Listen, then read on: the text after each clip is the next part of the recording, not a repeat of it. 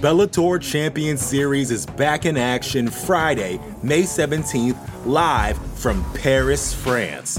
Reigning bantamweight champ Patchy Mix defends his belt in a rematch against dangerous submission specialist Magomed Magomedov. And Cedric the Best Doumbé makes his Bellator debut in front of a home Paris crowd versus Jaleel the Realist Willis. Don't miss the action live at noon EST on HBO here in the US. And visit Bellator.com slash watch for information on how to watch around the world. This is the very first time you'll be able to stream a Cedric Doumbé fight here in the US, so make sure you don't miss it. You're listening to the Vox Media Podcast Network.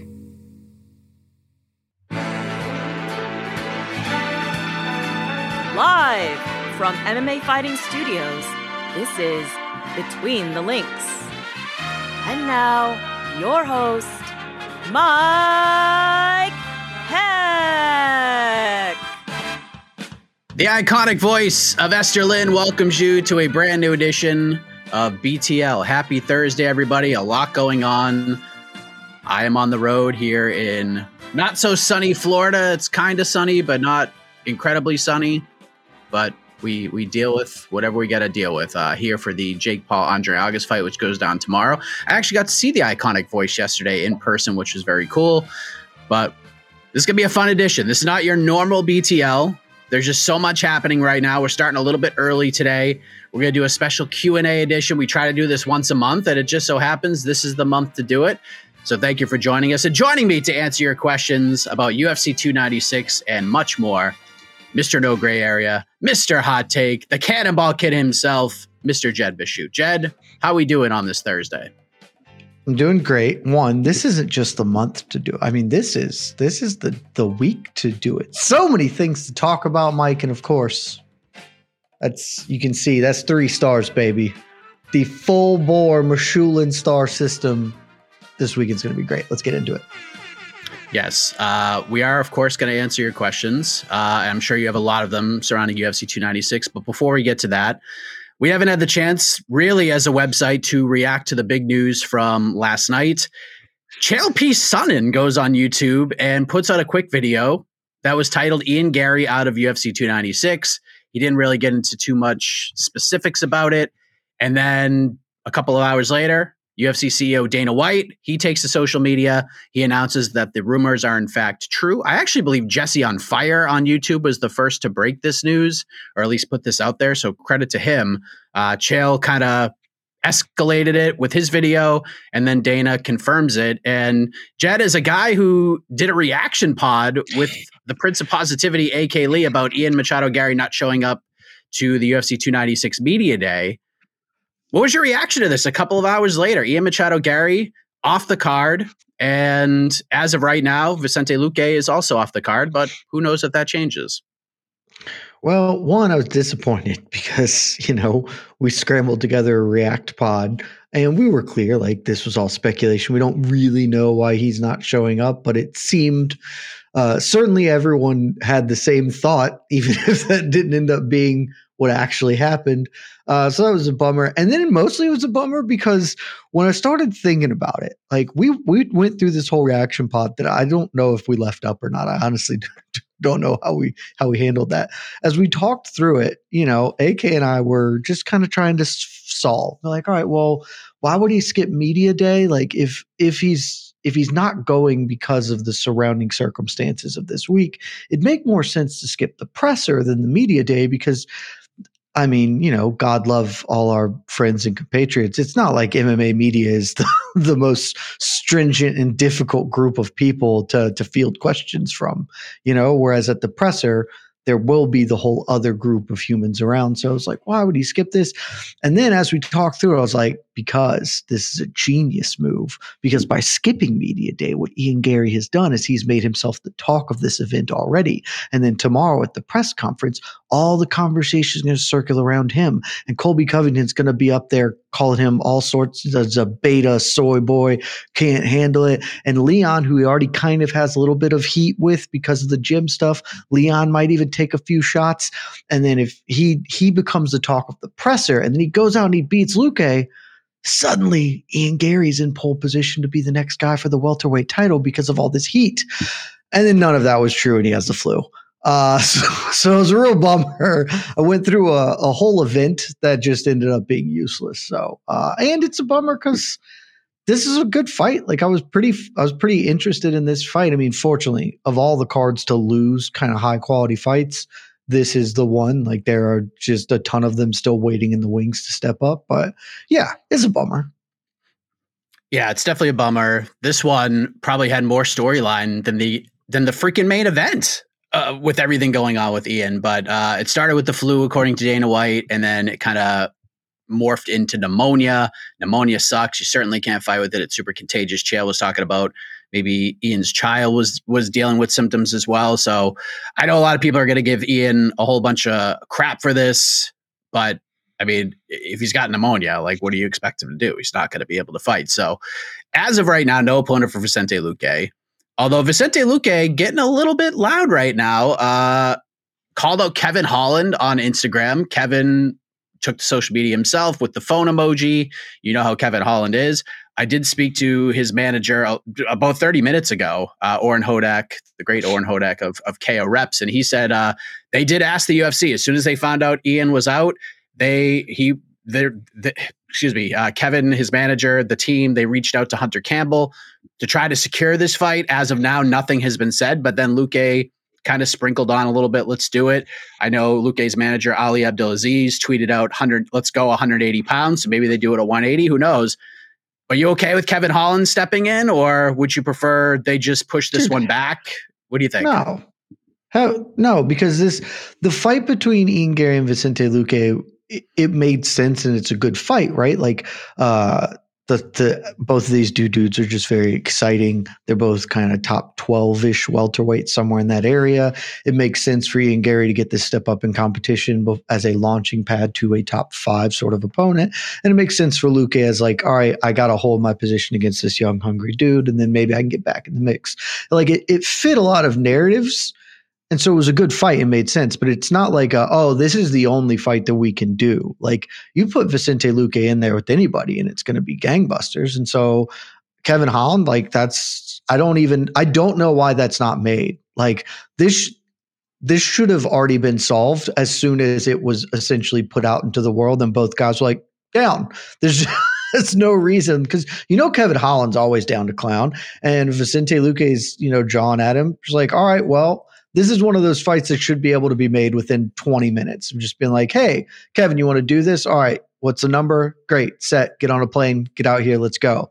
And I think that probably ultimately is what will happen. It just makes a ton of sense.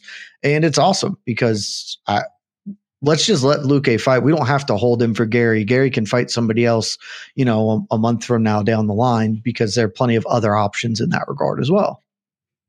Yeah, I don't know if Kevin's in Vegas. I probably should ask that, but it wouldn't surprise me if he was because a card like this, usually you get half the roster out there anyways, at least attending it. So we'll see if it happens. Maybe Dana if he's will. not, it's a short flight away, you know? Just yeah, he on. can get there.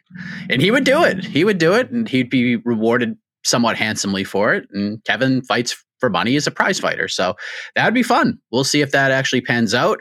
But yes, tough, tough one that was a fight I was really looking forward to, but it is what it is. I, I think you're probably right here. Of all the fights we could lose, this is probably the one that stings the least. I know it hurts yeah. from a storyline perspective, but as, as, far as like a fight perspective goes, like if we lost of the main Tony card for Paddy, sure.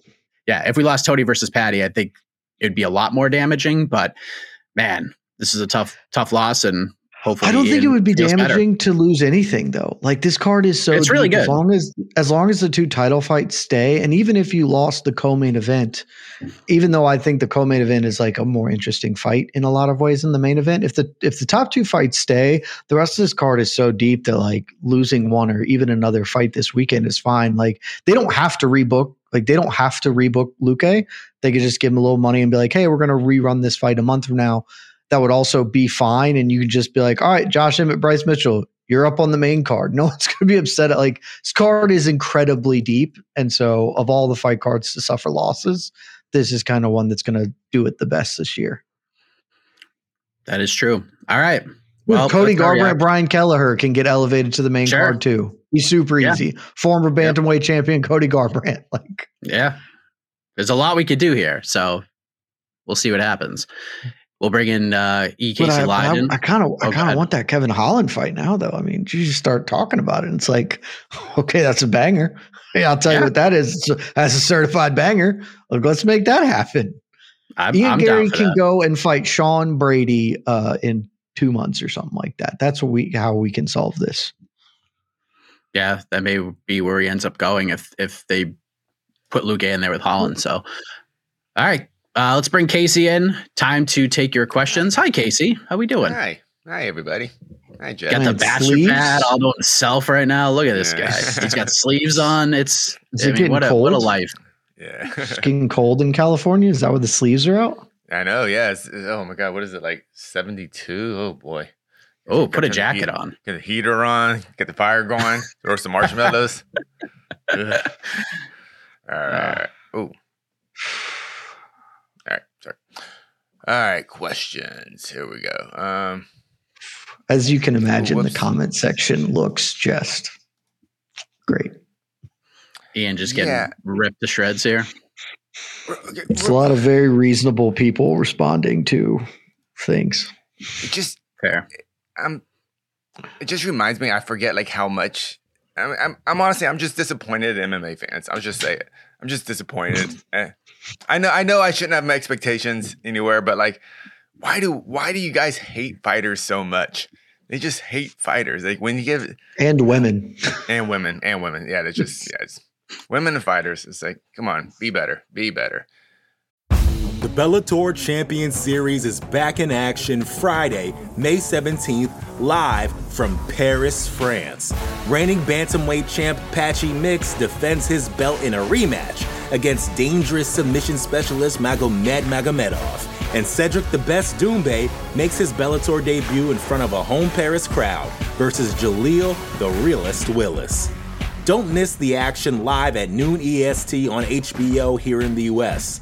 And visit Bellator.com slash watch for information on how to watch around the world. This is the very first time you'll be able to stream a Cedric Doumbé fight here in the US, so make sure you don't miss it. Support for this show comes from Sylvan Learning. As a parent, you want your child to have every opportunity, but giving them the tools they need to tackle every challenge, that takes a team. Now more than ever, educational support tailored exactly to what your child needs can make all the difference. That's why parents have trusted Sylvan Learning for 45 years as the ultimate teammate in their child's educational journey, instilling in them a love for learning and a passion for reaching the next level. And Sylvan's Insight Assessment can identify gaps in learning and areas that could be of concern for your child. It's a 360 degree view into your child's learning that you can't find anywhere else and helps ensure that your child didn't miss something in school that might put them at a disadvantage in the future. And right now, it's the best price of the year at $29. Go to sylvan29.com to learn more and get your child's assessment for only $29. That's S Y L V A N 29.com. Let's talk about the main event. Oops, let me get this bigger. All right, Joe D, can you see Ah, Colby sorry. wrestling? Can you see Colby wrestling Leon for five rounds and win with that? I'm gonna just put it out there into the universe, Jed. I listened to No Bets Barred. I had a a, a traffic filled drive from the Jake Paul Andre August press conference back to where my parents' house, where I'm staying right now. Uh, I listened to No Bets Barred. Wonderful program. Uh, you Great inspired program. me in lots of ways because of the watch party. I do play some bets. And I will say this I have a bet on Colby Covington by decision at plus 250. I'm not thrilled about it. I don't feel confident in it, but I feel like this fight is a little bit closer than a lot of people are giving it credit for. It is not out of the realm of possibility for Colby to wrestle Leon for five rounds and get a win. And let's be clear if Colby wins this fight, he's going to win by decision. So I do have a a little bit of a value sprinkle on Colby by decision. Again, I'm not overly confident about it. I know you're very confident Leon Edwards wins this fight, although you won't be completely shocked if Colby is able to win. But if Colby does Colby things, here's the here's the thing for me, Jed. The first seven minutes of this fight are going to tell me a lot. If Colby comes out kind of static and plays the well, let's see what Kamar uh, like we, in the second Kamaru Usman fight. He got cooking in round three, and then he won the rest of the fight. But it took him like two and a half rounds to do anything, and that obviously hurt him in the fight. But if he comes out and can win the first round, maybe get some momentum heading into round three, this is a completely different fight. This changes everything. So, do you see a world where if Colby gets off to a good start, that Leon Edwards betters are like, oh, this is this is not good. Oh yeah, I mean that's like super possible. My confidence in Leon is that I don't want Colby to win, and so I'm manifesting this. Um, and I like in general do think that this fight favors him for a number of pretty obvious reasons. One, Leon is a pretty good defensive wrestler. I mean, Kamaru Usman, who I th- is a, a different kind of wrestler than Colby Covington is, but I think people would largely say a superior wrestler to Colby. Did not have a ton of success in the second fight with Leon. In the first fight, he obviously did. And I think if Colby's going to win, it looks a lot like the Usman Leon fight, one just without the head kick at the end, right? Like it is pressure and pace, and he gets positions uh, and he gets those takedowns. And won't stun me if he can do this. Colby Covington is a very, very good wrestler and a cardio machine. But Leon had made adjustments in that second fight with Usman. Usman still scored some takedowns, but he was able to hold position far less than he was before. And most of the takedowns got stuffed. Statistically, uh, Usman and Colby are pretty pretty much identical in their takedown success rates. And again, I think Leon is going to fare better uh, against this, particularly the style Colby wrestles with, because Usman is a much better control grappler than Colby is. So Colby gets takedowns, but he's kind of often lets people up or people just get up and then he takes them back down again. And it's sort of that cardio exhaustion strategy. Not sure how well that plays against Leon, who's already proven to be quite good at getting up. So stylistically, I do think that Leon is favored here, but it was two fights ago that Leon got controlled on the ground for most of the fight. And I know that the narrative got shifted entirely with the head kick, and maybe that's just, but there was a reason that Jon Anik and Joe Rogan and everyone were writing Leon out off. Like he looked mentally broken and defeated by because he was. He had been sort of smushed for the last 15 minutes before that. And pulled out a, a, miracle highlight. And so I think it would be dumb to be like, Colby can't win this because there is a clear path and it's a path that sort of aligns with how he normally gets his business done. I'm just not sure, particularly. Here's the other thing, Mike. Here's arguably the biggest single thing about this. Colby hasn't fought in two years. like I don't. It's it's not quite two years, but it's March of 2022 or whatever. Like it's it's well over 18 months since he has last competed. That is so long to be off and he he is not a spring chicken, you know, like he's 35 pushing 36. We've all seen the stats about being 35 and up in weight classes below 170 and success rate. Like that's there're just a lot of outside factors that make me really think that Leon should win this. But again, can't be stunned if he loses the fallout of this fight is going to be super interesting. And I don't know if there's a question about that here. Um, I mean, a lot of people feel like if Colby loses, like maybe he retires because like what else is there for him? He goes 0 and 3 in undisputed title fights. I think he's the he would become the first fighter in UFC history to accomplish that feat. And I wouldn't even say accomplish that feat. Uh, no, Urijah Faber had to have done that, didn't he? I think Joe B. 0 and 3? I mean, Joe B definitely did because Joe B went 0, 0 for 2 on. I, Joe B technically went 0 for 4 because no he missed twice against DJ, uh, lost against Figgy when Figgy couldn't win the belt, and then lost against Figgy when Figgy won the belt. Ah, that's a good point. That's a good point. So, so Joe B still, definitely, but I, I feel like three. Urijah fought three times for the UFC. Or maybe the, one of those was an interim, though. It was interim. Renan Barão, right? Interim. Was the interim? Renan Barão was interim. You're right. You right. You right. Yeah, and then well, he Colby, also went that's not lost several for the WEC. So basically, that's that's not a list you want to be on. Is going zero oh and three in undisputed title fights. That's a tough one. That's a tough one, and it's really tough to come back from. So it's not, it's not a good list. Um, yeah. Do you think he retires? I mean, I, I could understand it. I just feel like he'll just try and stick around and get I feel money I feel he's fights. Tired now. I mean, I don't feel like he's a real fighter now. I feel like he's just a celebrity fighter they put in to sell pay per views. If he can sell pay per views, they'll put him. He'll be back at the top. I don't know. That's why I kind of. That's why this fight's being even being made. I mean, you could do the Masvidal fight again. You could do Poirier, I guess, to like settle that I think beef. Poirier just has no interest in that. Is what it sort of seems like. So I mean, maybe I I feel like he might stick around one or two more because hell, I thought he was going to like leave welterweight after losing Usman a second time. It's like, yeah, you should just try and go up to middleweight and pick a fight with Sean Strickland or whoever. Um, so I, I think he'll probably stick around, but Casey's sort of right. It's not like he's the most active dude in the world anyway. What if Leon? What if Colby wins? Like, and I'm not even talking about it from the Colby side because things are just going to get super weird if Colby wins. What if Leon? What if just on the Leon side, if Colby wins the belt and Leon is no longer the champion, where does he go? I mean, it's it's it's kind of a t- like how how much work will he have to do to get back to a One title second. shot? Because it took him it took him a long time, Casey, to to even get that shot to begin with. So what happens if Leon loses the belt on Saturday? Where does he go? I just think two wins. He's maybe fight Belal. That's right. It's right there. Leon Belal. Man, That's, that's, uh, that- poor. It's tough for Belal, man. This is oh no, no, God, it's man. absolutely tough for Belal. I mean, Ball screwed. either way. I I If think Colby Belal's wins, I don't only, think he's getting the title shot. But if Leon wins, I think he might ha- he might get it. if Leon wins and Shavkat either doesn't win impressively or the winner of Shavkat Wonder Boy is too hurt, like to do a timeline.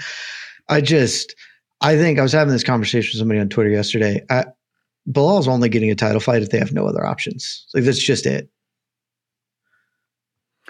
If they go to Manchester first half of 2024, which Dana did an interview with TNT Sports, and he basically said he wants to tap into some of these other markets besides London. If you do, if if they could book something in Manchester, and I heard Pizza Carroll talk about they they just they're building a brand new arena in Manchester that seats over twenty thousand people. It's going to open in April. If they could bring a card to Manchester and Leon headlines, it doesn't really matter who he fights. You could if Belal's ready, they could do that. Throw Tommy Aspinall on that card to defend the interim title. If you do that, like that, I, I think Belal has the best chance. But I honestly, I think, I mean, I, it really the being available is going to be Belal's best friend here, especially if Leon wins. If Colby wins, boy, he, it might be It's tough. not going to matter. It might be tough. Yeah. ha- ha- remind me the history. How did Leon get the title shot? And and how did Leon get the title shot? What was the kind of the mm. storyline? Was there someone? was he a late notice? Was there someone just? No, there he had done a lot. Usman had kind of called him out, and then at that point there was just nothing else that was really going on for Usman because we had all assumed that it was going to be Hamzat, right? Like, wasn't that was that sort of where it was going? But then that kind of just never ended up happening, and so it was like, all right, let's do Leon. Yeah. I mean, it just got to the point where it's just, all right, let's just do the damn thing.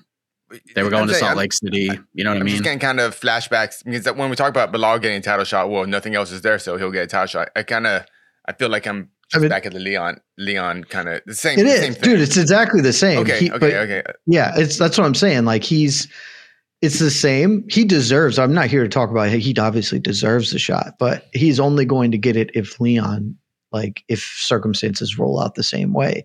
And that was my whole thing with Leon and his sort of approach to this is like okay, it can work for you. Like that has worked uh, at a period of time. Like honestly, Tyron Woodley sort of had the same thing happen in his title fight, like when he fought Robbie Lawler, which was weird because he was on the shelf for 18 months or something. But historically, it's just not the safest way to go about things, and you things have to break real well for you. And so, like, I think Belal's going to have to fight somebody else. we shall see. All right. I mean, because because here's the thing, like that will depend on timeline. Certainly, if they do go to London, then maybe Belal just sneaks in there. But if Hamza or if if Shavkat wins, he's definitely. I think he has taken pole position if he beats Stephen Thompson impressively, even though maybe that's not meritocratic or whatever. Uh, and then like I don't know. Jack Dell is fighting Gilbert Burns in February or whatever. If No, he not. shows out against Gilbert Burns, like what Belal is is he's going to have to make a, a compelling reason to get that title fight real soon. So that fight, like, I know it was reported. I know that's what Jack's team wants, but to that fight's not done, um, or even really close Tell to being that done. tell that to Tapology because they have it listed. Well, it's trust. It, it, as, as we tell you all the time, the golden rule: if it's not on MMAfighting.com, it ain't a thing. I trust Um, Tapology; they're good people. it's a great website. It is They'll- a great website. Yeah, it's a good- in it's a good they do website. in the works It's a a lot. good website. Yeah, yeah, great Yeah. website. Uh, so this is kind of interesting too, because Leon said some interesting things. Who besides Colby does the UFC actually want as welterweight champion? So Leon believes the UFC is rooting for Colby. I don't think that's. I, I don't know if they're like straight rooting for him. I don't know. Leon's. They're tapping into what like a big market right now. Uh, I know the London thing kind of lost a little bit of momentum because the ticket prices went up and it's just the same arena over and over again. So I think it lost a little bit of its luster. But Dana telling TNT Sports they want to go to different places in the UK and in Europe, I think they kind of it, this works better if Leon is the champion, does it not? So do you think the UFC is rooting for Colby to win this fight? And if not, like if Dana and the brass had their druthers, like who is their ideal welterweight champion right now? I think that this is good matchmaking and from the UFC standpoint of they don't actually care who wins, um, which is not what happens all the time. I kind of that's sort of one of my big pet peeves with their matchmake is like sometimes they're very clear they are in the corner of somebody like they they have set it up where one win is much better than the other.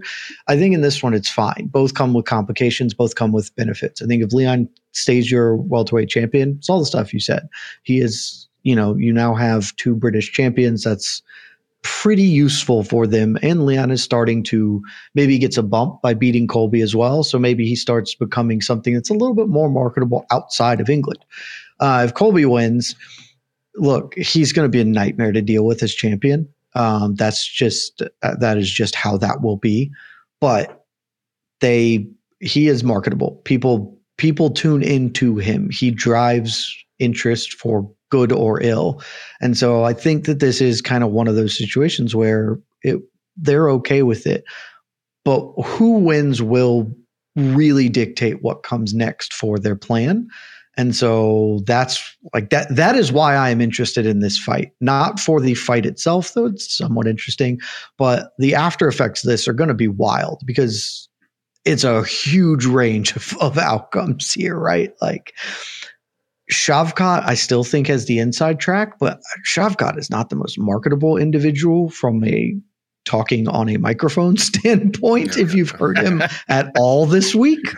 But you know, he's hey, he he can just be the silent dude in the funny hat who absolutely obliterates everyone he fights, and that won't be the worst thing. I think if they had their druthers, Hamzat would have been the welterweight champion. But you know, baby's thrown out on the bathwater with that one. Hamzat's up at middleweight now, so I think it's fine either way for them. Yeah, I'm with you on that. Do, uh, This is not Sean O'Malley versus Aljamain Sterling. Yeah, no, this, the, they they don't have a side that they cared that much more. If I had to guess, I would say that they would slightly prefer Leon over Colby to win this, just because Leon is easier for them to deal with. Because I'm relatively certain that if Colby becomes champion, he is going to do nothing but try to fight Conor McGregor. But isn't that what the And UFC wants? just- I don't do they. I honestly have no idea. I if they mean, I don't want it, but obviously, I bet as far as like selling tickets and pay per views, isn't that exactly I- what the UFC wants? I don't know because I I think Conor's going to sell pay per views anyway, and having Conor lose again is probably not ideal. All right. All right. What else we got? Uh, Joseph asks, can Wonder Boy secure a title shot on this card? So, look, of, of all the Yeah, weird things that could happen here, Wonder Boy beat Shavkat Rakhmonov. And look, I know a lot of people think it's impossible. The betting lines, I, I think Shavkat's the biggest favorite on the card by a pretty healthy number. But if Wonder Boy could somehow go, d- people forget like Wonder Boy off Wonder Boy once he gets taken down is not great, but it's not thoroughly easy to take him down. He does have pretty underrated takedown defense, although Gilbert Burns and Belal Muhammad didn't seem to think so. But if somehow It's, it's getting worse the older he's getting. for sure. But if somehow, because Shavkat's been saying, um, you know what, dude, I'm just gonna stand with you. Like I, I don't have to take you down. I'll just I'll just stand there. Wonder Boy doesn't believe him, so he's not really prepared for his- a, a straight stand up battle. But Jed, if Stephen Wonderboy Thompson, at 40 years of age, about to turn 41 in February, if he goes out there and beats Shavkat Rakhmonov, does he get his his day in court here? Does he get his one last opportunity to fight for undisputed gold? Well, then he would join the ranks of dudes who have lost three undisputed title shots. Well, he would only Uh, lose two because he has a draw. Yeah, but if you're the challenger, that's a loss. If you don't win the belt, you lose. That's my. I view I view draws as wins for champions because they keep the belt, so it's friggin' dub. Uh, yeah, I. It wouldn't stun me. I would still lean no, but I it, the people who out there are like, no, he lost to Belal. Belal would be ahead of him. Like I, I wouldn't bet on that. I wouldn't feel real confident about that. It's like it because he's number six in their rankings. He beats Shavkat. He's I'm looking at the ranks right now. He'll move up to five. Two good wins. Mm. They like him. You know, I- I wouldn't even be that upset with it. Would it be? Would it be righteous? No, it would not be righteous. But I'm kind of okay with like letting old dudes get one last title shot, even if we sort of have to squint our eyes and kind of turn the other way on how they get it. Because like I was fine with Dan Henderson fighting Michael Bisping. I, was know everyone that hate. Yeah. I know a lot of people hated that, but I was like super on board at the time. I was like, well, one, this is who cares? Like who like yes, we all know Michael Bisping would lose to Yoel Romero, Robert Whitaker. We are all aware of this, but it's fine. it's it's okay. So I would be okay with Stephen Thompson getting it. I'd still lean to think he won't though. Yeah. That'd be man. Imagine being Belal Muhammad, Leon or Wonderboy goes out and beat Shavkat, and then he gets the shot and Belal doesn't after Belal basically like 30 25 him. Oh man, that'd be Well- Ooh, tough. That'd be So tough. if, if Leon wins, right? Like Colby might actually fight Wonder Boy. if you've got like that, actually might be a fight that he would accept. Be like, yeah, I'll just take him down. It's fine. Um, and Leon would probably, I think, if you were like, hey, Leon, I know you're going to talk about going up to middleweight. That's real dumb and not going to happen. So just shush it with that. Uh, here are your options. You can fight Belal, or you can fight Wonder Boy. I feel like he's he would choose Wonder Boy in that scenario. So, uh, yeah, could happen. I, Yeah. I see a path. I see a path. Yeah. Jeez. Yeah, it's That'd not right. insane. It's not right, but it could happen.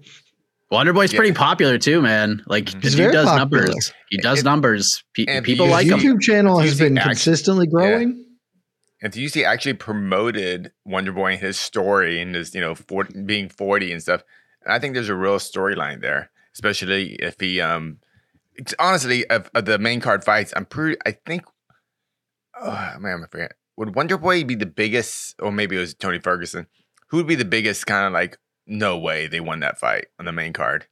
It's Wonderboy. It's definitely Wonderboy. O- over Tony. Okay, cool. Oh, Okay, for sure. For sure. checking. Mm, I don't know, man. I don't know. Yeah, I I, don't feel like- about that. Public perception, it's definitely Wonderboy. Well, public perception, it's Wonder Boy, and odds wise, it's Wonder Boy. I straight up, I will be far more surprised if Tony Ferguson beats Paddy Pimblett than I will be if if Wonder Boy wins. Particularly if Shavkat does choose to stand with him. Like, here's the list of people who have won striking battles with Stephen Wonder Boy Thompson: Anthony Pettis in a fight he was absolutely losing Losing. uh, until the sick. I was at that fight. It was Nashville. It was the sick cage Superman punch. Um, trying to think of. You could argue that Tyron Woodley really won the striking battle with with Wonder Boy, considering he almost decapitated him like four Yeah. times. But that's with Uh, a I- serious threat of takedowns. So, Yeah, yeah, I, I know what you mean though. and that's it. Uh, that's it. I mean, I know technically Darren Till won, but I watched that fight and he did not. Um, so yeah, that's that's the list of people who have won striking contests that I recall. Maybe I'm maybe I'm forgetting something there. It's like Kevin Holland learned that lesson. Like, hey, we all thought Kevin Holland would shoot. He didn't, and he got tuned up. If Shavkat really doesn't shoot, it won't shock me if Stephen Thompson is just like real weird and awkward. Did Shavkat ever shoot on Jeff Neal? Or was he, I don't recall. He, he, he pretty much got in the fire with him. Like he he fought Jeff Neal the toughest way possible and still came out on top. So yeah, I I, I completely expect Shavkat to stand with Wonder Boy. He shot four times against Jeff. Oh, he uh, did. Jeff He did. Oh, okay. Yeah. Maybe I'm wrong. Maybe. Um, I mean, yeah, I, I, don't suspect that he will take that tack, but if he does, Top Wonder Boy has a great chance. Um, and I wouldn't, again, just wouldn't be all the way shocked if it happened. So, but Tony Ferguson, he's, I'm, I'm very sorry for y'all. And I hope for the millions of Tony fans that this doesn't go this way. But I explained this on No Bets Barred to uh, our wonderful people. I've lived this before. I I was that guy. I was the man who just BJ's still showing something. Like there's still a reason to believe BJ's going to win this one. Dennis Siver, oh. Dennis Siver's just not very good. BJ can get it done. Oh, Ryan Hall. Ryan Hall's a grappler. He can't strike at all. BJ has incredible takedown defense. He's just going to keep it on the feet and box with him. Like it's Clay Guida. Clay Guida is also old and has to take people down, and BJ's so good at that. I just did this. I lived this life. I'm there for you guys. I I understand how sad it is. It's just not going to happen for Tony, man. Yeah, I do have a bet. I do. When you lose six Ferguson. fights in a row, you don't suddenly win one. It's not yeah. how it goes. I have I have a bet on Tony Ferguson by decision at plus seven hundred because I don't think he's going to finish Paddy if he wins because Paddy is you know, people can say what they want about him. The dude can take a shot. He is incredibly durable. He is very difficult to finish. I think Paddy will probably have the momentum at the end. It, look, I, I, don't know how that friggin' fight's going to go. Like, to- Paddy could just ice Tony in a round in that one. Like, nothing would completely shock me here. Um, so I don't know. I don't really. I honestly have no clue what's going to happen to that fight because Paddy's been out for a while too, and he's dealing with he was dealing with a pretty tough injury, ankle surgeries, trying to get back, all that stuff. He's been out for a year since the Jared Gordon fight. He didn't look relatively great in that fight either. So I don't know. We'll see. All I care, all I want to see is Tony being. I want to see Tony just be go out there and compete. I want to see him be competitive, even if he loses. I just want to, even if he gets finished in the third round. If he has like a, a, a just a super fun fight and loses, I'm okay with that. Like it won't break my heart. The Chandler fight broke my heart because of how the way the friggin' fight ended. But he did have a good first round, and I know people fall into this trap too. We're like, oh, he did this, he did this in his last fight. You listen to No Bets Barred. The Bobby so. Green fight, you know, you, you just the Bobby Green fight. He lands a shot. I don't think it was technically a knockdown. Going back and rewatching that, I know a lot of people like, oh, he dropped Bobby Green. Was, I, I think Bobby just kind of was off balance more than anything. But you just saw that fight go downhill real quick for Tony, and you just knew that this is just a mercy type of thing. We're just waiting for the referee to come in and stop this freaking fight in any way because Tony was just getting dusted up by Bobby. So I just don't want to see a fight where Tony has like a good three minutes and then Paddy just obliterates him. Just give me give me two exciting rounds where it's kind of close, and then whatever happens in round three, like I can live with that. You know what I mean? I would like to see uh, Paddy just beat the absolute soul out of Tony Ferguson. Um, I we we need to be done with this. Like we, I know that everyone is talking themselves into it. Tony, most of all, we need to recognize that at some point your number is called, and that's just it. And this game is unforgiving, but it happens to the best fighters of all time. And uh, maybe if Paddy Pimblett, who no one respects, goes out there and just lays wood to him for as long as it takes, maybe Tony will wake up and realize, man, it's not Goggins. Like it's it's not a lack of effort that is getting me here. Because the Goggins thing is the weirdest thing to me. Be like, yeah, I gotta say, of I said this on No Bets Barred, of all the people in the history of this sport who I would be like, you know what will turn their fortunes around? working real hard with David Goggins. Tony's last on the list. That is not what has been a- ailing Tony Ferguson. Effort and kind of psychopathic training has not been the problem for Tony. So, like, doing more of that isn't going to make any difference here. Like, it's just time. And I know that fighters and identity are really complicated, horrible subject, but bro, it's just it, it's just done. You had a great career, had a great run. You're one of the best lightweights of, of all career. time. Hall of Fame. Like yeah, Hall of Famer, one of the very best like lightweights who've ever stepped foot in the cage. And and father time comes for us all and when he comes sometimes it's hard and fast and sucks ass for you and unfortunately you were one of those people but like I, I want to see the outcome that will get Tony to quit doing this because I don't want to keep having this conversation every five months. I'm I am done with it. I would like Tony to be done and move on to the next stage of his life. Yeah, he has to take a just a just a one sided three minute ass whooping for him to leave. If he has one yeah. good minute, if he has one good strike, you sell that will be that will be enough for him to get one more opportunity against yeah. whoever the step below Paddy Pimblett is. I don't know. Uh, uh, uh, Chase Hooper. Chase Hooper. Chase Hooper. He'll fight Chase Jesus, Hooper next. That probably is actually what would happen. And it's just no, like, I'm, yeah, man. I'm serious. I'm dead serious. Like if he gets no, one like, strike yeah. on it, yeah, one good takedown, wins almost wins around. He's coming back and he's fighting Chase Hooper. And Chase Hooper, yeah. Uh, you know, yeah. Because because again, it's the same he things that Tony fans and the same things Tony fans are telling themselves, like, hey, he won that round against Michael Chandler, which he did. And hey, he looked okay against Nate Diaz until he sort of fell off, which okay, he did. And you know, the Bobby Green headbutt or eye poke or whatever it was, like Tony can say and is saying all those same things to himself because fighters cannot reckon with this part of the game. Very few of them have ever gone gracefully out of the sport. It has to be beaten into you. And if freaking Paddy Pimblett goes and beats it into him, maybe that is what will happen. But and that's why I want it. Like I don't want ill things to happen to Tony Ferguson, mm. but if he has if it's going to be worse for him. If he sticks around longer, this is just going to prolong in an awful way. Just get fucking nuked by Paddy Pimblett, and let's be done with this. What's been so weird about this fight is like the roller coaster ride it's been. Because when it was booked, it was probably like the most polarizing matchmaking in the last five years. Like everybody had an opinion on it. Either they loved it or they hated it. There was no gray area with it. And then with all the Ian Machado Garry stuff, it almost like didn't become like a low key fight, but it kind of did. Like people just kind of stopped forgetting about it. The whole storyline of the fight became Tony working with David Goggins. And I feel like this week, I feel like with this press conference, it's going to get built up real quick. Like Tony and, and Paddy at the media day were kind of getting after it a little bit. There's some social media blocking and weirdness going on between those two, but I think things are going to ramp up. And I think by the time we get to Saturday, I think this is the fight everyone's going to be talking about, maybe even more so than the main event. So I we'll mean, see. I think that's I think that's very likely just because of how big a star Paddy is and how beloved Tony is, and they're both of them have the ability to talk in ways that nobody else on this card does.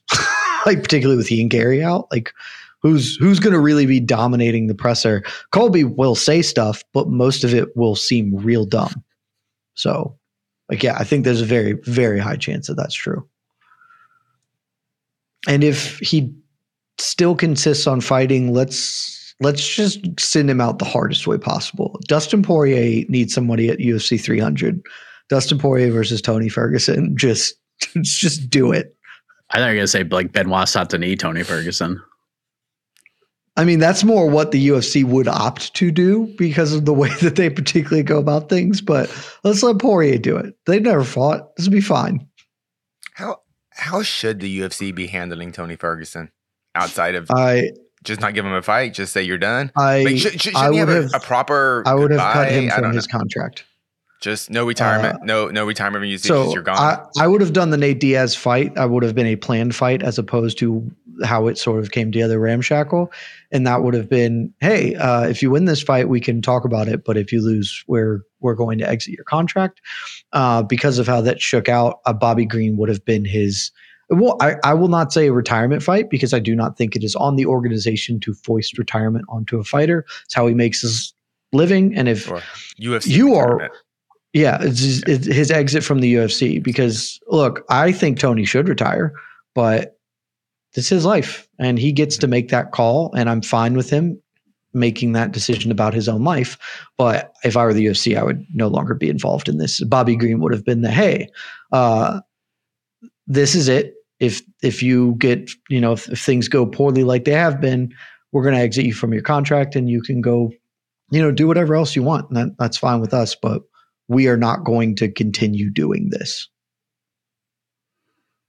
The Bellator Champion Series is back in action Friday, May 17th, live from Paris, France.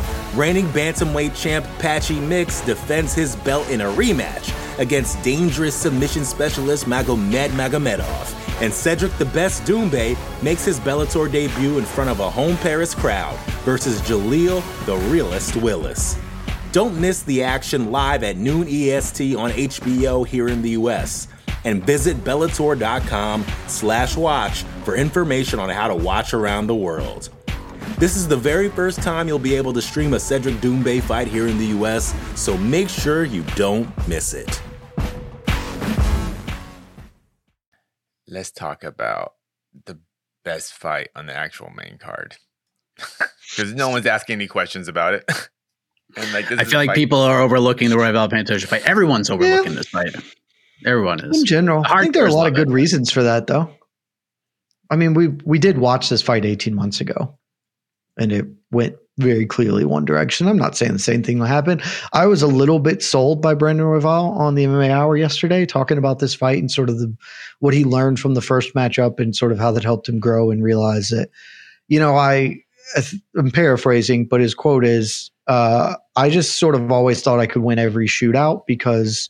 I'm so dangerous that if I can get guys to get into shootouts with me, then that I've already won the fight. And then I realized against Pantoja that oh, actually he that that's not going to work here. He can also win this shootout. So, um, you know, if he brings a different style, a different way of being to this fight, it can be really interesting. I mean, he's got a lot of tools. Yeah. I have. I don't think that's when the bullets are flying. You are who you are. Like that's you're just going to be the guy you are deep down inside, and the guy Brandon Royval is deep down inside is an absolute lunatic, and so that's awesome, and it's going to make this really exciting for how long it lasts. But Pantoja is is the superior scramble grappler, and in that situation, he's going to get to the dominant positions. He's going to finish the fight. I, I love Brandon Royval as a as a fighter. He's must see awesome. TV. I liked him in LFA. I was putting him. I was doing interviews with him well before he was with UFC. Just a fascinating guy. Like every conversation him and I have turns into like a fighter therapy session where I'm just so fascinated about what goes through his mind because he is such a lunatic in there. And one of the things he told me after the Pantoja loss was Marc Montoya would make him stay sort of like after class and he would he would set up like a sort of like a a line, just kind of like a lap around the gym, almost like a maze. And he made Royval like walk it, like really slowly walk the line. And it was like if you ever watched Oz, it was like the mind maze in Oz that uh that Tim, the CEO director, put together, where dude just kind of walk in this maze and they collect their thoughts. And Marc Montoya would watch Brandon Royval go around, and as he got better at it, Royval would like continue to speed up at the end of it, and Marc Montoya would be like, "Why are you going so fast?"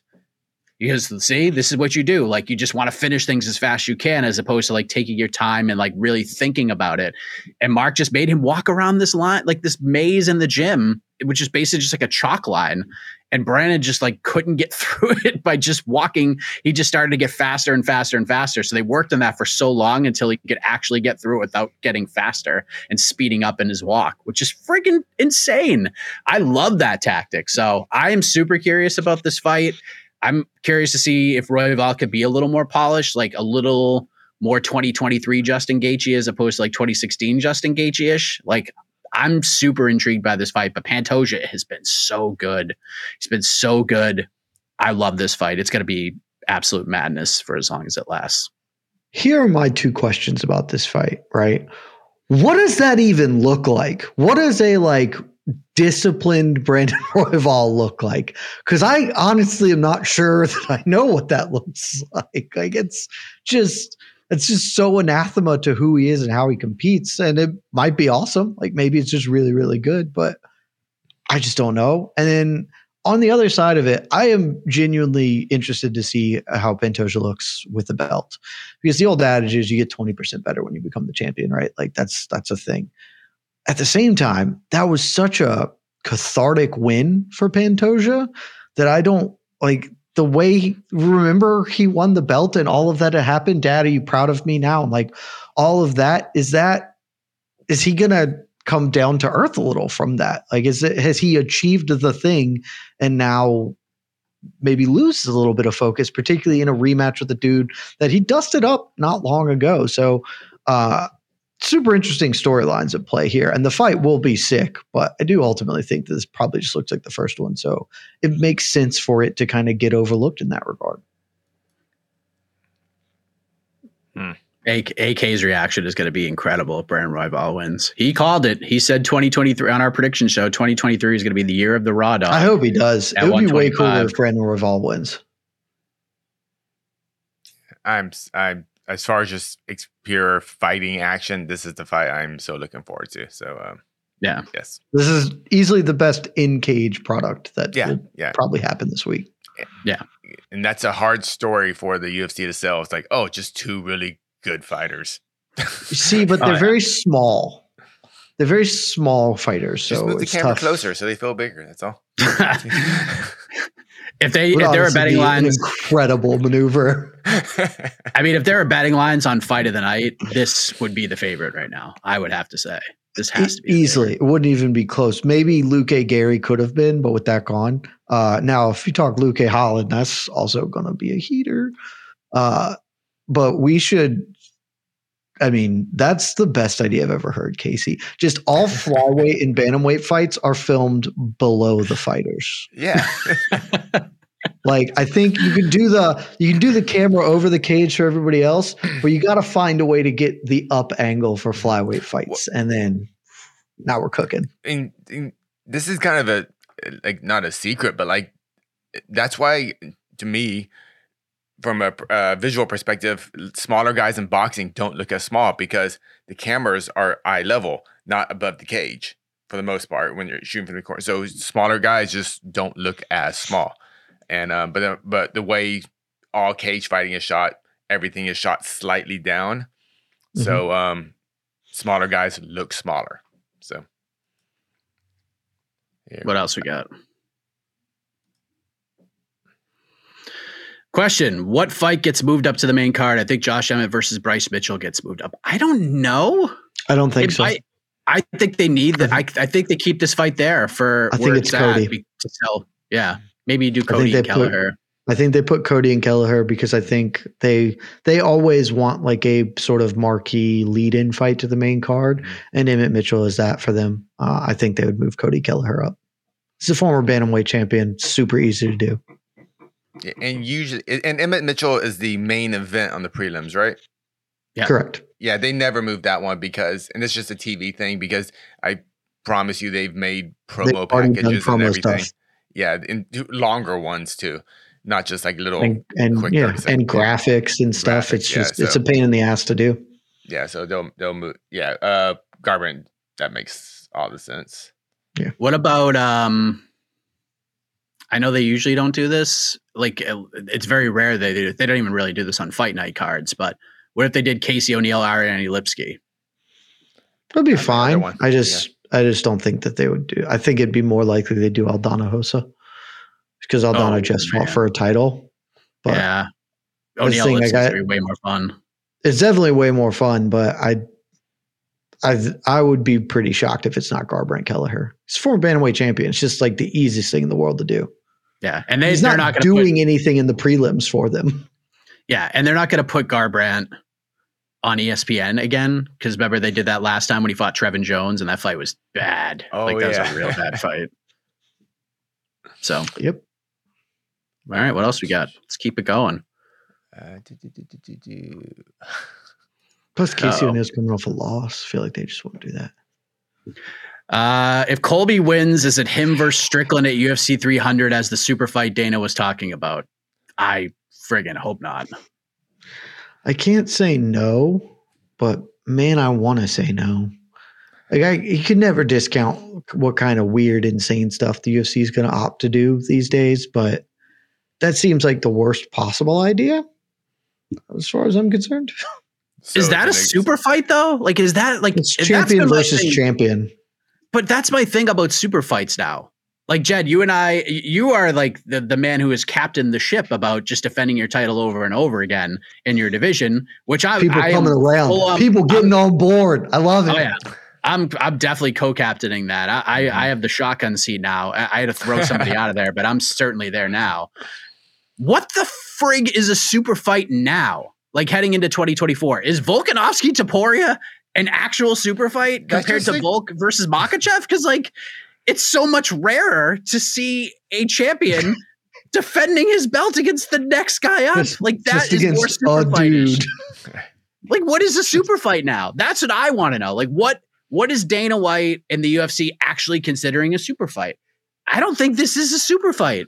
Like Conor versus like somebody could be, but it's got to be like even that. Like, what is actually a super? Is it bringing like all time great? Like, if they, I, I don't, I don't That's want this to happen. I don't want this to happen. Is if they do GSP versus Anderson Silva at UFC 300, like the fight everybody always wanted but never got. That'd Is that a super fight now? Like, would Yes. that that be considered a super fight? that, That's- that would be a super fight. Yes. I mean, look, it's a super fight well past its expiration date, like well past it. But like, it's a Twinkie, you know, they never go bad. It's fine. so that's as I, I would watch the hell out of that. That would I would be unreasonably excited for what is objectively not a very good fight anymore. Like, I, hell again, yeah, I'm not do it. saying this is going to happen. GSP has already been like, "Hey, It- I did it's right not. here. I'm not fighting. Don't worry, I'm not fighting." But if they did that, that'd be super fun. It would be incredibly fun. Uh, they're going to consider anything with two belts a super fight, but no, this would be not a super fight by any other definition of the phrase. Like it would just be a fight. Um, I don't think they do it. I think it is more likely they do Conor Colby, but I just don't. I I don't know what happens if Colby wins. Like I'm very, very unsure unless they just make him fight Belal, which would be admittedly quite funny. but I, I just have no idea what they would do with him because I don't know what he will accept or won't accept. I mean, on it, like I think the timing of this fight actually could unweird this slightly because I th- someone I, I saw somebody screenshot this. I haven't actually looked at this myself, but apparently on the UFC website for UFC 299, it's got O'Malley and and Chito there, but it also has a TBD versus TBD there. At least that's what I saw in the screenshot. So maybe that's not Colby headlining in Miami. Could that even if it's Belal, could he That would do be good. that? That would actually be a really good that. idea. Would be a really good idea. Um, He would fight Belal yeah. in Miami, I think, just to fight on that you, card. you would certainly know more about who he would fight. I think he would definitely fight in that card, and that would make a ton of sense. so It's good. It's a good, solid idea. And it, I feel Belal, like- you know whoever, whoever is I feel like to ov- take the fight and can. I do feel like over the last couple months, like the momentum and things needing to break for Belal have kind of happened. Like little things along the way. Like even the even the thing you mentioned about Ian Machado Garry. That was one of the things I thought of heading in. Like this this whole thing is brilliant because by the time he gets to the press conference, it's just going to be all about Ian. Everyone's just going to fire shots at Ian, every single person except for maybe Paddy. Because they they know each other from the Cage Warriors days. But even that, maybe Paddy takes shot. Like Ian will be the focus of the press conference. And if he goes out there and dusts Vicente Luque, that's something you could think about in terms of like him jumping the line over anybody else because the momentum that kid's going to have following that would be gigantic. But now Garry not even fighting, that opens the door even a little bit for Belal too. Like literally every so many little things comes up moving to 185. That opened the door a little bit for Belal. Like just little things along the way have continued to open the door for Belal just a little bit more now having this Miami card in March with Colby wanting, at least he said this at the media day, he would want to headline that card.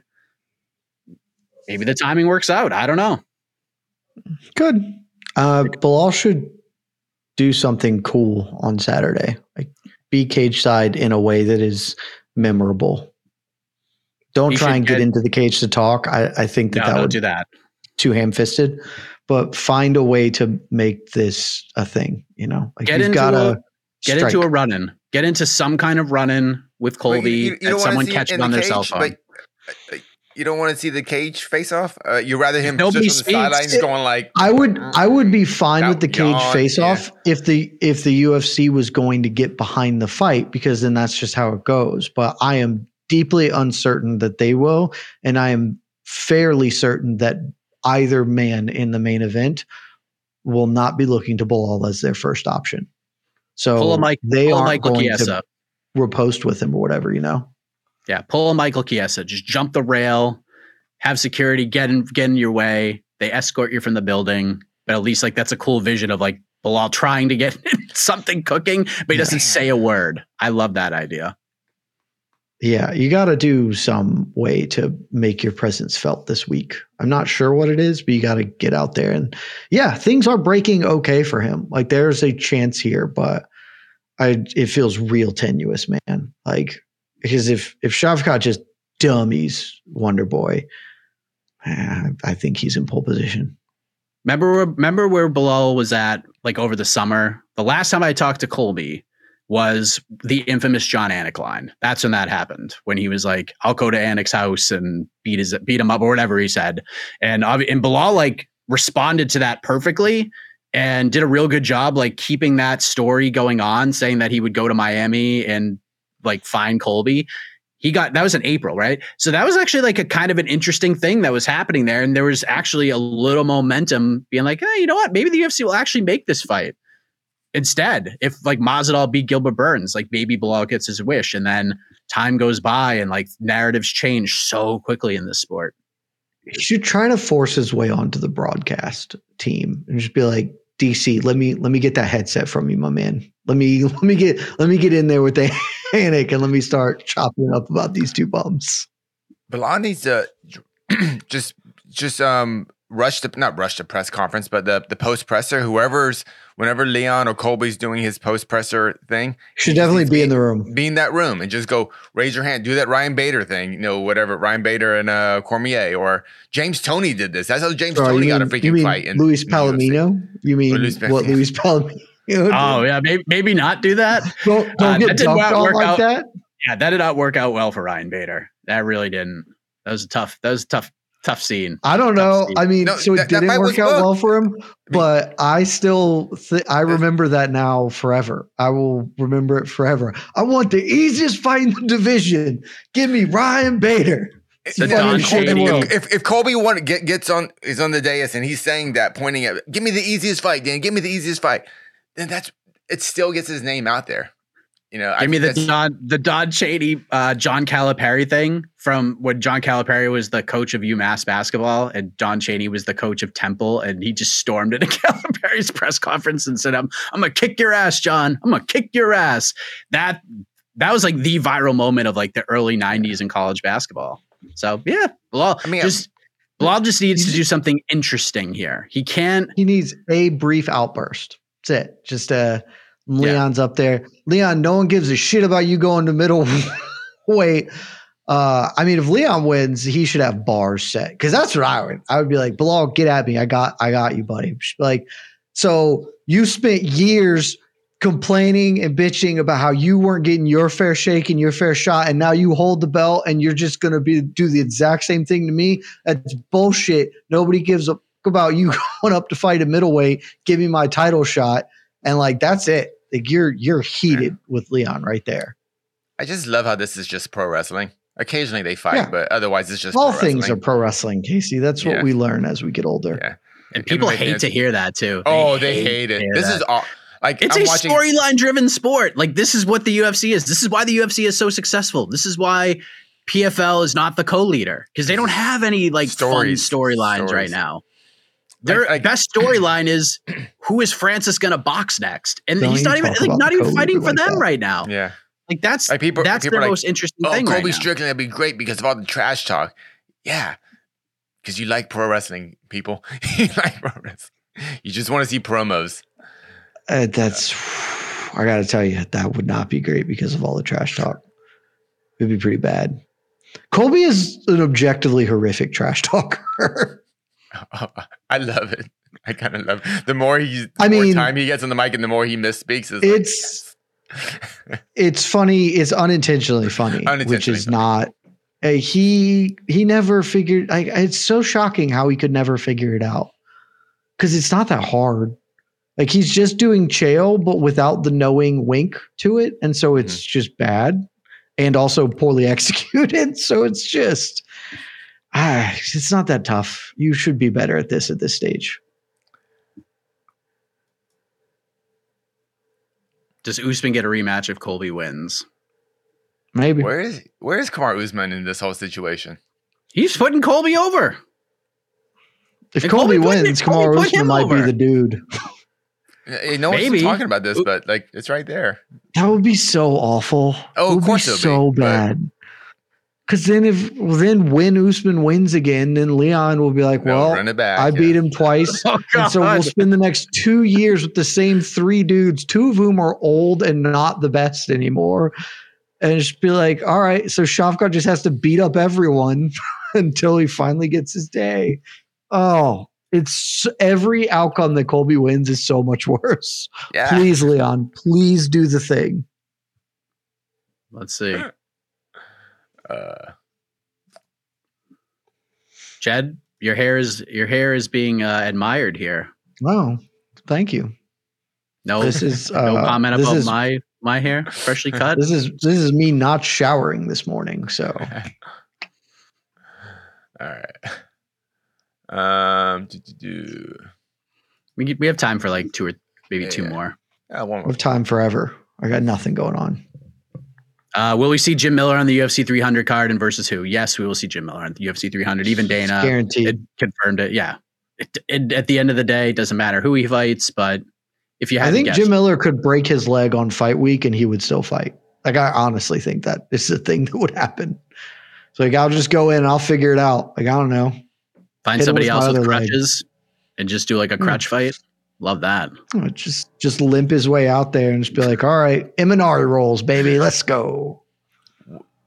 I want to bring him up, but would Jim Miller, Tony Ferguson be the perfect double retirement fight if Tony doesn't fine. retire? I like that It'd idea. It seems to make I- it just makes a lot of sense. I've been pushing a lot for Dustin Poirier. I because Poirier says he wants to fight at 300. I think Poirier Jim Miller's makes total sense. If you disregard the fact that Poirier is like a top five lightweight, because we should, because he's not going to defend position, like he's he is basically said so himself. Then just let him fight dudes who have been around and are cool. The first fight with Jim Miller was deeply competitive and fun. Run that back at 300. Yeah. Joe Jim Miller's Lauzon. not going to beat the soul out of Tony Ferguson and get him to leave. I need people who are just going to absolutely tar and feather this man until he cannot talk himself into coming back anymore. he has to be. That's harsh, but that's just the world. Like that's just the world we're in, guys. That's how we got where we were with BJ. Again, I lived this. I know this experience, y'all. It's All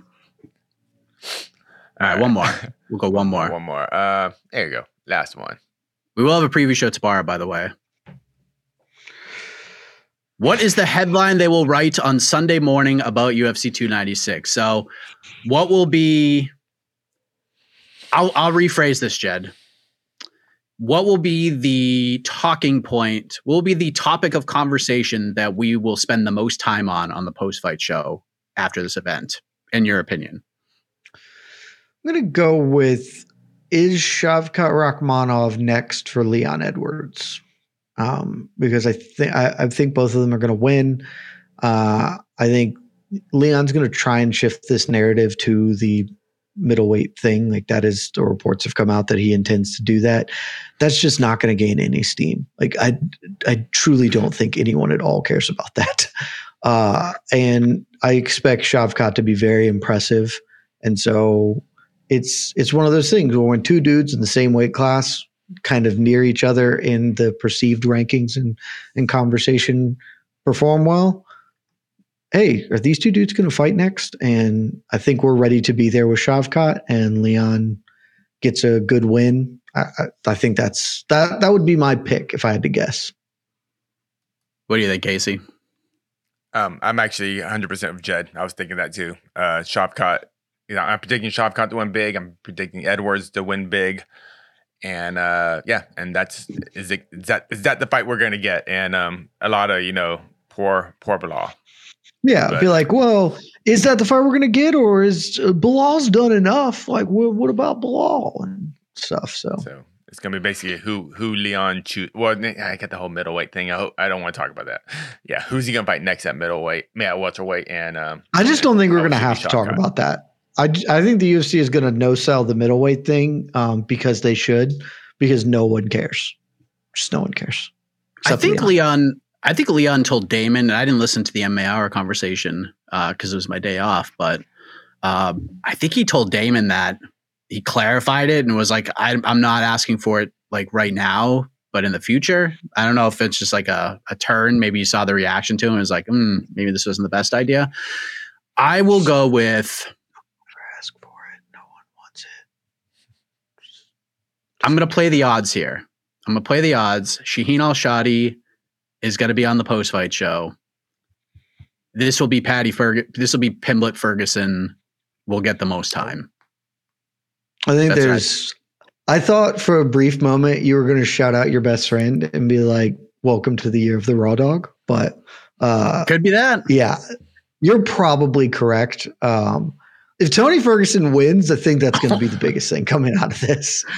When he doesn't, because he won't, um, it'll just be a sadder conversation about like, well, seven in a row, six by finish, or whatever the number is.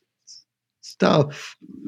oh, AK no, will that's- be uh AK will be on the watch party for Ferguson versus Pimblett since this is all his fault that this fight is happening. So he will be on. Uh, he will be the on, he will be on for that fight, and that will be the only guest for the entire watch party. Only so guest.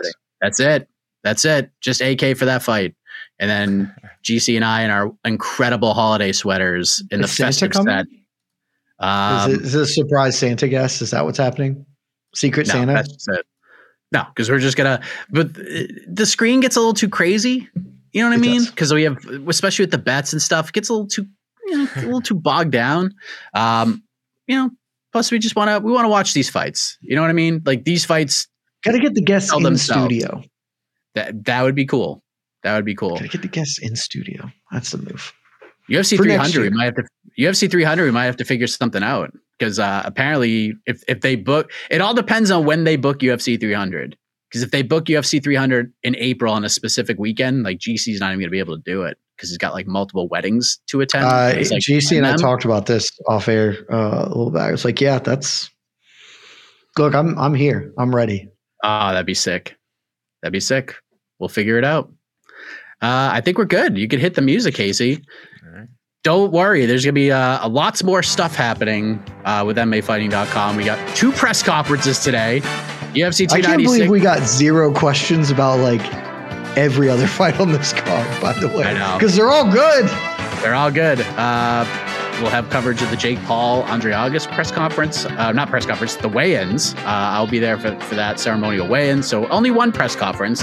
Tomorrow we'll have the weigh-in show, preview show, another press conference, ceremonial weigh-in. Saturday, we get after it. UFC 296, three-star card. Thank you for watching. Good night, everybody. Love y'all. This has been Between the Links, an MMA fighting production on the Vox Media Network. The Bellator Champion Series is back in action Friday, May 17th, live from Paris, France. Reigning bantamweight champ Patchy Mix defends his belt in a rematch against dangerous submission specialist Magomed Magomedov. And Cedric the Best Doumbé makes his Bellator debut in front of a home Paris crowd versus Jaleel the Realist Willis. Don't miss the action live at noon EST on HBO here in the US. And visit Bellator.com slash watch for information on how to watch around the world. This is the very first time you'll be able to stream a Cedric Doumbé fight here in the US, so make sure you don't miss it.